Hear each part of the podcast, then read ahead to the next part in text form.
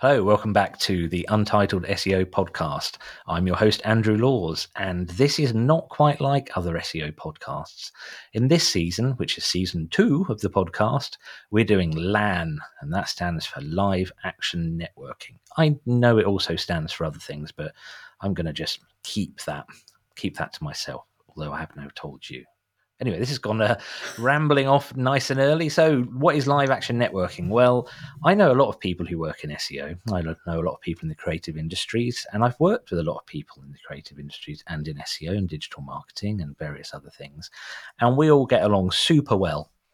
But I'm very aware that from the public perception of SEO is sometimes still that we're either massive agencies who are charging tens of thousands of pounds a month, or we're little individuals I'm, I'm, certainly not little if you ever met me in person, little individuals kind of just hiding away, doing our own thing. But the truth is, the really good good things happen with SEO when people in SEO talk to each other.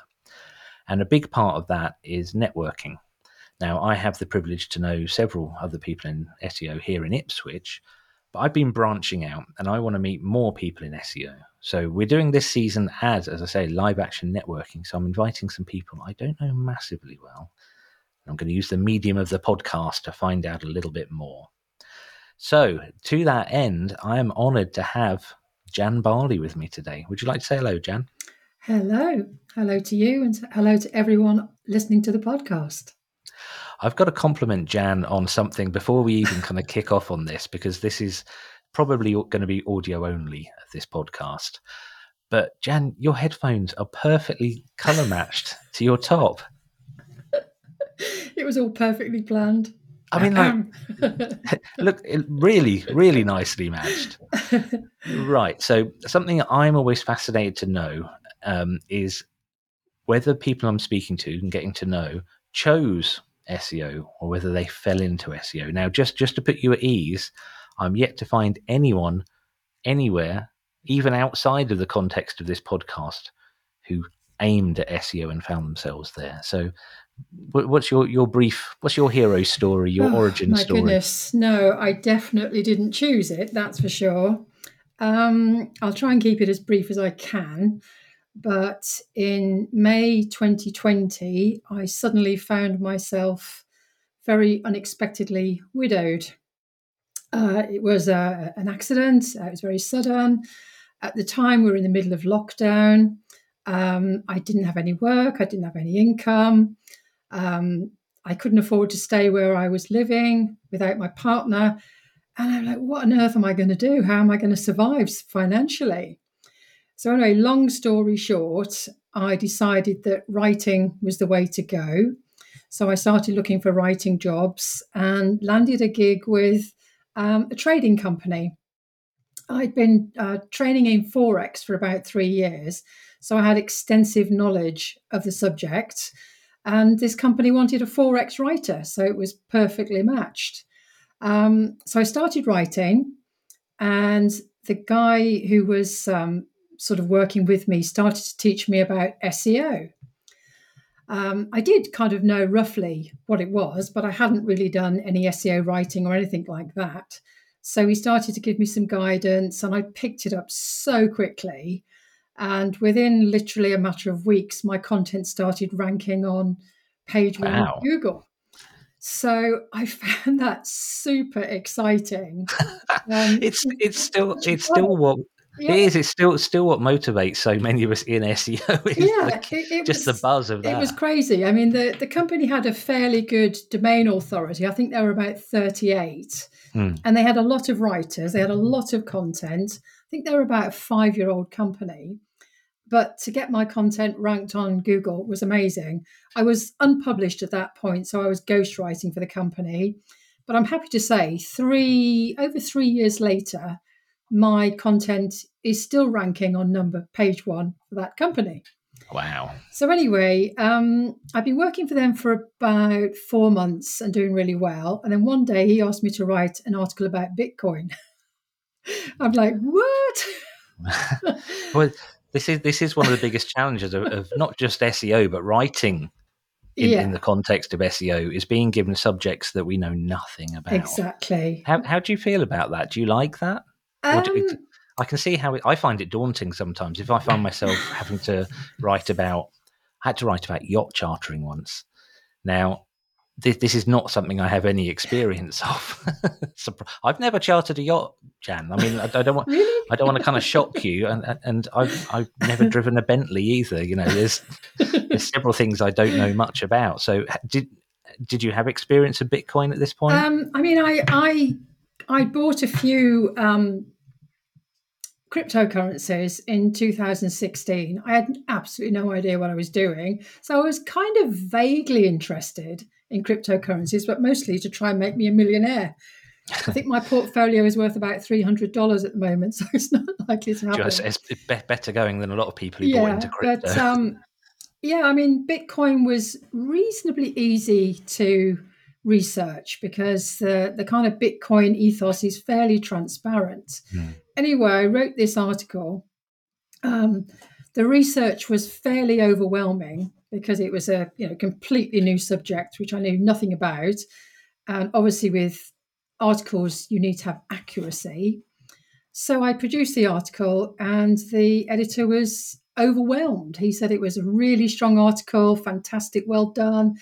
And um, subsequently, I started being given more um, crypto related content. Um, and I've been doing that for two years.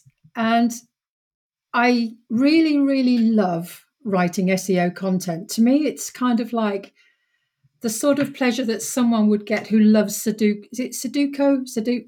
yeah, I, I, know what you mean. Yeah, or, or I, mean, I'm somebody, rubbish with maths. Somebody get, like, get, gets yeah. given a fifty thousand yeah. piece puzzle at Christmas, and he's actually pleased. Exactly. I mean, I'm a I'm a massive problem solver, and I love solving problems. So for me, SEO was kind of like solving a problem.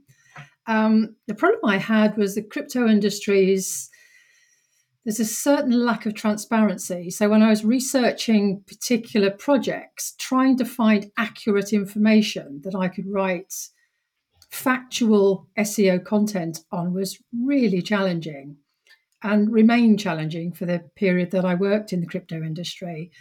But yeah, I mean, I I fell into it. Um, became a natural at it. And I kind of just seem to have the knack for it. Like, for instance, the last company I was working for, I used Surfer SEO, mm-hmm. which is software that um, you put articles in and it, it throws up a lot, lot of keywords and semantics, something like 60 or 80 keywords that you can filter into your article. And it gives you a score. Um, and you're aiming for an average of about a 75 plus score and I would write my content outside of Surfer, then import it, and then fine tune it. Um, and what what what my editor was surprised about was that when I imported it, my score was usually in the kind of high sixties before I even started using Surfer SEO. See, uh, uh, it's not a theory of mine; it's it's a belief based on fact that if somebody's a good writer, it, they will naturally align well yeah. to any tools like like Surfer or um, we well we use SEMrush because we love SEMrush because if you are a good writer, you naturally know to research and cover all the angles of a project. Exactly. And the first one of the first and best writers, one of the freelancers I started working with many years ago, who still works for me now, she actually still is contracted two days a week, and she's a leading expert in hair care.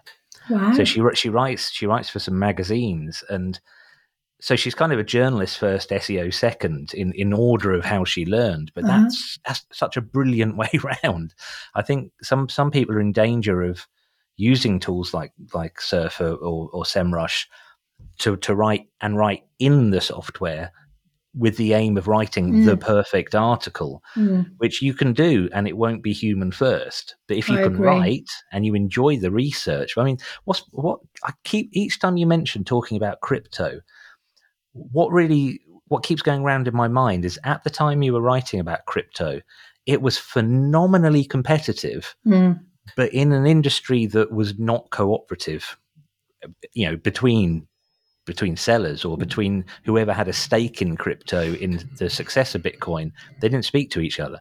So it must have been almost impossible to build authority by building relationships. So your only option really must have been, and correct me if I'm wrong, to write very long articles. Would that be fair? Yeah, that, that is very true. I mean, I I would probably research probably six, seven, eight or more different articles online. I'd go through their company's white paper. I just any oh, piece of information. Which tough it was, going it, it was it was it blew my brain several. Sometimes I'd stare at the screen and think, how how am I going to do this? Because it just seemed an impossible task. Um, but yeah, it was challenging. And and the last company I worked for, uh, an average article was about four thousand words. Wow. And I wrote one particular article, which was kind of a guide, really. It should have been an ebook, which was almost 8,000 words on trading psychology. And I'm happy to say that is on number one page Google, uh, page one. Right. So this is this is a real sorting out the wheat from the chaff type thing. When yeah. when you have to write an article like that, especially for writers, some writers will just blanch that, just say, "I'm I'm just not going to take that on." But my experience, if you can find writers who enjoy the research phase, and I think SEO agencies with their internal writers and with freelancers, you you should give your writers that opportunity. Um, you shouldn't give tight deadlines on good articles. It's it's the time equivalent of pay peanuts get monkeys. You know, give give mm. no time. Well, junk in, junk out is uh, is one of the phrases that we use. I agree. But, I mean, I've I've I've I mean, I've I've been a writer since I was a child. Um, my headmistress used to make me read my essays in front of school assembly, and I was like wow. cripplingly shy. so it was really challenging, but I never believed I could make a living as a writer. So I kind of fell into the whole thing, really. But I see writing as an art. I don't see it as just stringing words together. For me, it's mm. like a mm. sculpture. You you take something that is very raw and you shape it and form it. And I have a really stringent process for everything that I do, right from the research down to my editing process. Um, it's really stringent, and that creates an article that has really good flow. Um, and if you don't have flow, nobody wants to read it. So everybody Absolutely. who thinks you can create AI articles and just bang it up onto your website, yeah, you might be able to do that, and you might get ranked, but that doesn't mean people are going to read it. And eventually, if people aren't reading it, you'll lose your ranking. Especially the way Google is starting to evolve now.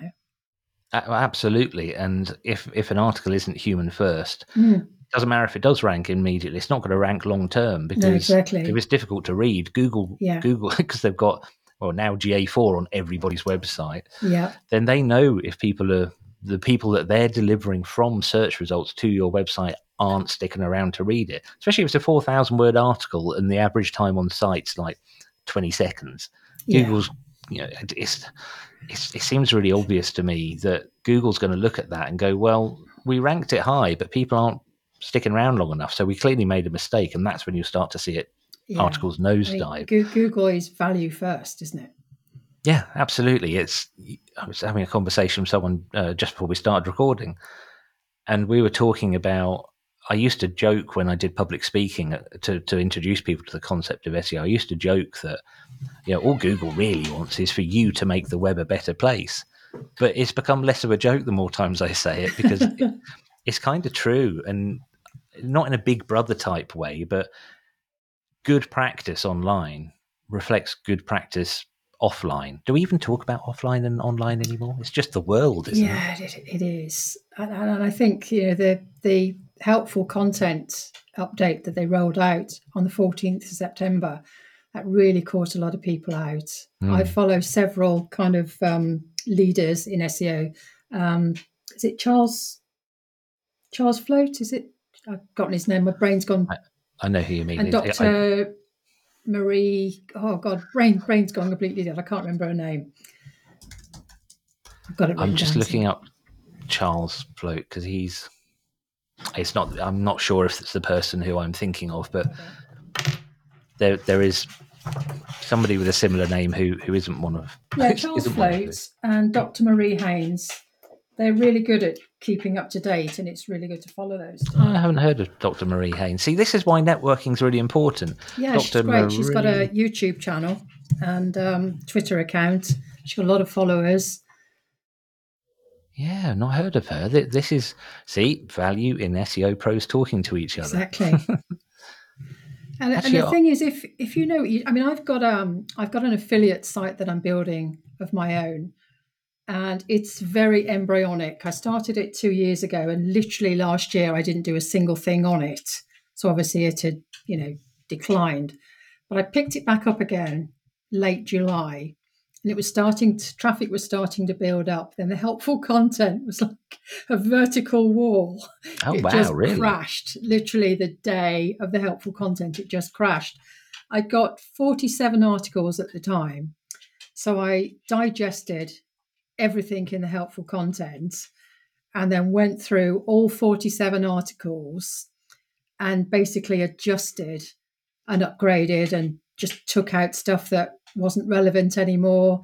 I also had um, a plugin that gave you the um, a publishing date, so that if you wrote an article two years ago and you updated it today, it would show today's date. And one of the, in the helpful content, that was one of the things that Google was penalising. So I immediately removed that. We we've taken a, a, a different approach on that. Found a, an article, not an article, a plugin called WP Last Updated, I think it is and it doesn't change the published date because I think for transparency, having you know showing that you you wrote an article four years ago is is good. But what this WP last updated, I think that's what it's called, does is it puts another little line underneath the published date saying last updated. So you can have an article because I think this is a real human first thing. You can have an article that when someone lands on it and go, okay, that was written four years ago, but they could then look and go, well, it was updated five months ago. Yeah. So it becomes a human first, very positive signal. But what this plugin also does, and I'm I'm yet to know how useful this is, is it also includes that as a rich snippet or in schema code. So yeah. that Google theoretically can see that the article might be years old, yeah. but it is updated. And I'll we've got check that out. I it's one of those it's one of those low risk, low effort SEO things, and mm. I, I'm slightly wary of low effort SEO things because it, it harks back to a time where everyone thought SEO was about these tips and tricks and hacks, which it, it never has been. But that sort of it fits in with the way I see the world of SEO. That Google just wants to know that things are kept up to date. We we did got a case study on the SEO website where a client who we started working with had 400 plus articles on the site, and they're all written by consultants. Um, I can say who it is because it's, it's a public case study. There's a HR consultancy called Mad HR. Okay. And all the articles are written by consultants. They really know what they're talking about. They really do. They're brilliant. But we could spot quite a lot of holes going through content analysis, and we've we've built sort of a, a workflow for this now. So over a long period, we updated five, maybe six articles, or gave recommendations to them to update five or six articles a month for. God, we must have done it for eighteen months their traffic went nuts. Wow. Some of these articles are ancient. If we found ones that were like, here's the update for the budget in 2017, we'd probably not bother with that. Yeah. But anything that was evergreen, we just sort of did an assessment of it and looked at it and went, right, is this still right? Is this still correct? Because ultimately, that's all Google wants. Yeah. They they want to ref- when people click the links in Google search results, they want the person to go, "Hey, Google did a good thing because I like this article I'm now reading." Mm-hmm. you know, it's oh, I got all a bit excited there about schema code and rich snippets, but well, I, I follow Neil Patel, and he he says that updating aged content is as powerful, if not more powerful, than creating new content. He, he has a, an entire department in his company that only updates content. Wow. That's all they do. It, yeah, no, it, it, makes total sense. It's like Wikipedia. Wikipedia. You wouldn't write a page on Wikipedia and then just let it rot. You know, I'm sure there's someone who must go through adding the dates of death for people and stuff like that because it's always like really up to date. But we know how much Google loves Wikipedia. Wikipedia's always at the top. Yeah. For everything, everything forever. So you know, look at what what Wikipedia are doing. Actually, probably don't. I'm not going to say copy Zillions of articles. If you tried write, if you tried editing articles or, or adding to articles in Wikipedia, no, very very tough going. I think that I've, would I've, be really hard. I, I love editing articles. I did a fair amount of that for um, the last company I worked with, and oh God, I mean, some of the articles were so badly written. You think, well, why would anybody want to read this? Mm. One, it's inaccurate. Two, the grammar and the punctuation is appalling. I know Google isn't manage, you know, assessing whether you're a, a fantastic writer, but if it's poorly written, it's not going to get read. They kind of are, though. N- not in a way that you know the Yoast the Yoast plugin in WordPress yeah. says. I'm not. I'm not arguing with you, Jan. Yeah, no, no, no. Just sort of exploring this. um, the Yoast, the Yoast SEO. Yes, oh, dear me, the Yoast SEO plugin. Yeah, so those really, two words really, are too close to the name of my I own use that that plugin. Cracking plugin, R- mm. really good. And in that, one of the assessments they make is for the Flesch reading index, how yeah. readable text is. And it's not that Google is doing the same thing. I think it's Yoast being quite clever and saying, your article has to be easy to read. Now, the way Google will probably be judging that is just how long people are spending on the page, how far yeah. down they're scrolling, and and so on and so forth. So yeah, they you kind of do have to be a good writer, but it all depends how good the other writers in your niche are. And if the other writers in your niche are terrible, and you're only you're only slightly better, you'll still rank. Yeah, I, you and I are both. I think both come from the the same place of writing should be excellent. It should be brilliant, but I think the reality is people can be only just better than terrible. Yeah. The problem comes when your competitors realize what you're doing and they up the game. Yeah. So then you have to write a little better. So they, they write a little better. So why not just start off by being the absolute best there is? I agree. It gives you a far larger margin before people catch yeah, up with you. I agree. But in my experience, um, recently, it's it. Oh, I'm going to put this delicately. There's no way of putting it delicately. Some of the companies I've worked for have been. It just needs to be good enough, and for me, that's not acceptable. It's not satisfying as an, no. as a creative. It's not. Either. I don't want to be acceptable. I want to be the best it's possible to be. And if I can't do that, that's my creativity stifled. Yeah. And and sense of pride. You know, when I when I turn in work, if I'm not proud of it, I don't want to turn it in. So we so we've a dear listener. Sorry, I haven't addressed the a listener for uh, the listener. the, sorry, the listener, one. we're getting carried away. Uh, I, I, know from from private conversations that you know something happened that that made you readdress whether you wanted a, an actual job or whether you wanted to be be freelance. And I can see now that you've explained that a bit further. That yeah, if you're freelance, you can turn down the jobs you don't want unless you like really need to buy food desperately. I, I do, but I still won't compromise. You know, I've had a pretty rough experience this year. Um, and it's really showed me what's important. And for me, it's about I know I do a good job, and I know I can do the best job. Um, but if I'm not valued and appreciated, it becomes really challenging for me. And maybe it, you know, maybe I'm looking for validation, but to me, it's like if you were a decorator and you were going in to decorate someone's house and you went away knowing you hadn't done your best job, you wouldn't feel good. And I, I, I you know, I, I just think good writers are, especially with the blooming ChatGPT and all the AI writers that are springing up on the internet. I mean, there's one. Um, can I name them? Yeah, sure. Content, at, con- content at scale. I had a look at their website. They've changed it a little bit since I last looked, but they were clearly targeting agencies, almost to the point where they were saying, don't waste money on writers. We can do this for you for $250 a month. And, you know, $250 might be what someone pays a writer to do an article. So, and they, they, I don't know whether they've complaints or something's changed, but they're not saying that anymore. It's because we all know that Google largely ignores AI generated content. But will it will it forever? Because these AI writers are going to get better and better. Oh, they can get as good as they want. Google's got more money than them, though. so who's going to be better at detecting it? Yeah, good point.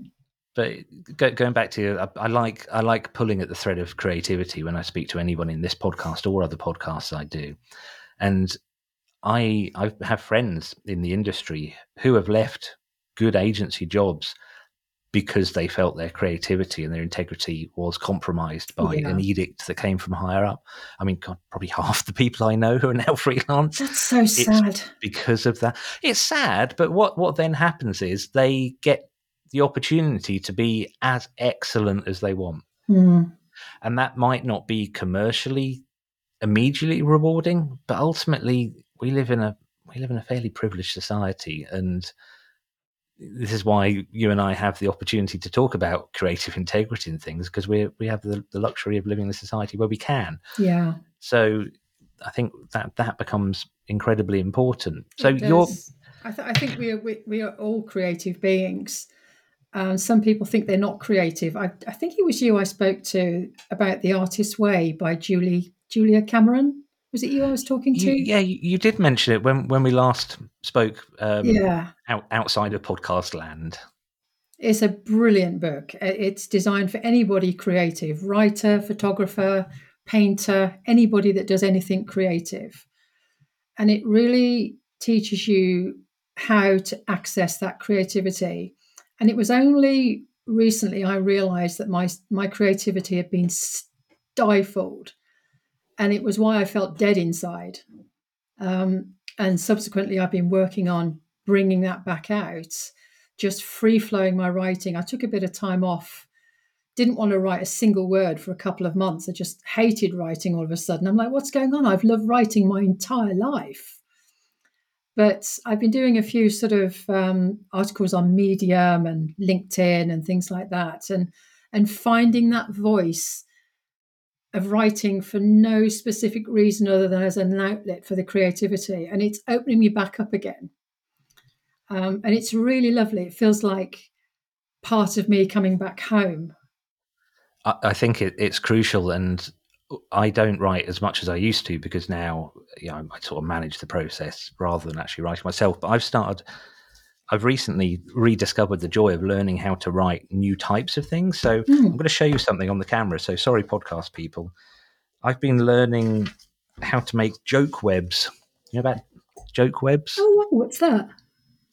A joke web. I'm reading a book, um, which I'll link to in the show notes because I can't remember what it's called.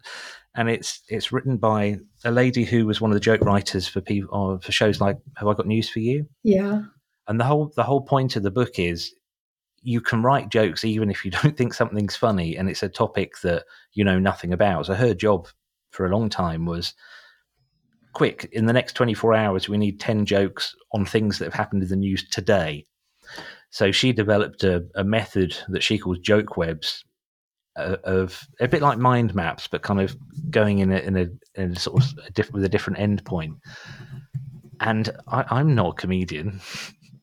I'm giving a, I mean, actually, I say that I'm in a Toastmasters competition tonight, giving a humorous speech, but I, it's not my my reason. It's not my just. It's not my my thing. But what I've learned is that learning about a new style of writing is incredibly exciting. I wrote a romance novel. I've written two, and really? oh, wow. yeah, and part of the reason for doing that was to write something that was so far away from the things I write about at work and yeah. the style that was so far away. And I get a real kick out of it. So yeah, feed the beast. You have to yeah. I think you feed I that think creativity. You can get stuck because in, in, cryptocurrencies there's a certain tone of voice. The average age age in the crypto industry is something like 25 to 34. wow. And I'm not 30 25 to 34. it's just a memory for me. yeah. But I've I, I, I realized that actually, although I did the job and I could do the job well, it wasn't truly my voice. My voice is much more f- free and open, and I trying to get that voice back out, having written in one industry for so long, is tr- more trickier than I imagined. I mean, I'm just writing a, um, an article today about um, the mistakes that people make when they bring a rescue dog home and that's great because one, I love dogs. Two, I see it's little t- tails moving around behind you. I've been speaking. yeah, I've got one dog sitting on the chair behind me. I don't know where the other one is. Probably causing mayhem somewhere. Um, but yeah, just having access to that voice, so I can totally relate to what you were saying about writing in a different voice, and I think I want to explore that because that sounds really interesting. I think it's something that's almost unique to us as writers. Was, the the podcast episode that will come out probably before this one. I interviewed a, an old friend of mine called James Kindred, and he he left the world of agencies because he said that he got to the stage where he he's a he's a, a um, more graphical designer and he's a developer that he he struggled with having to speak in a tone that wasn't his own mm. because that's what you have to do you, you you kind of largely toe the agency line from what I've heard I've never worked in an agency and what he does now, everything's about the authenticity of, of his tone and his message, which is brilliant. And as a writer, yes, that's at the heart of everything we do, but it's kind of part of the job is assuming another tone. it's just yeah. When you're it, writing for other people, you, have to. You, you don't have a choice, really. That's why it's fun to write write more for yourself. I I've started writing music reviews for for someone recently. It's something I used to do. God, I used to get 200 CDs a week pour through my front door years ago, and it drove me batty. Wow. But I've started started writing music reviews again, and I, I, I, set aside half an hour to listen to the music and review it. I thoroughly enjoyed it. I I, awesome. I sent sent it off to the editor and sort of looked at the clock. I went, was that really only you know was that as long as half an hour? Because it felt really quick. And I think, okay, that that sort of time warping is a sign that you've you've enjoyed a project. Yeah, yeah, being in the flow that's it, the flow state. Well, Jan, we are out of time, unfortunately, but I've oh, thoroughly enjoyed this conversation. Passed. That was so much. There you fun. go, the, the flow state of conversation. yeah. So, um, I'll put I'll put links I'll put links in the show notes to your to your LinkedIn. Um, okay. Is there any any sort of conclusion message or any sort of defining thing that you'd like to leave the listeners with? Ooh, I don't know. I mean, I think I, the conversation we had the other day was the misconception that SEO is complicated when actually all you need is a to be able to write or to hire a writer who can write SEO writing for you. The, there's also a misconception that SEO writing is starchy. And yeah, if you don't, if you're not a good writer, it will be. But SEO writing doesn't have to, it can be conversational. It should be conversational because that's what's going to get it read. Fantastic. Thanks very much, Jan. I'm going to say goodbye. Would you like to say goodbye? Goodbye. It's what is it? Ronnie, Ronnie, two Ronnies used to say. It's goodbye from him, and it's no, it's goodbye from goodbye him. from. What was it? it's it's goodbye from him, and it's goodbye from me. Yeah. I think was or it? We could sing "Bring Me Sunshine" because Eric and Ernie were two of my favourites. Lovely. Thanks. Thanks for your time, Jan. Thank you.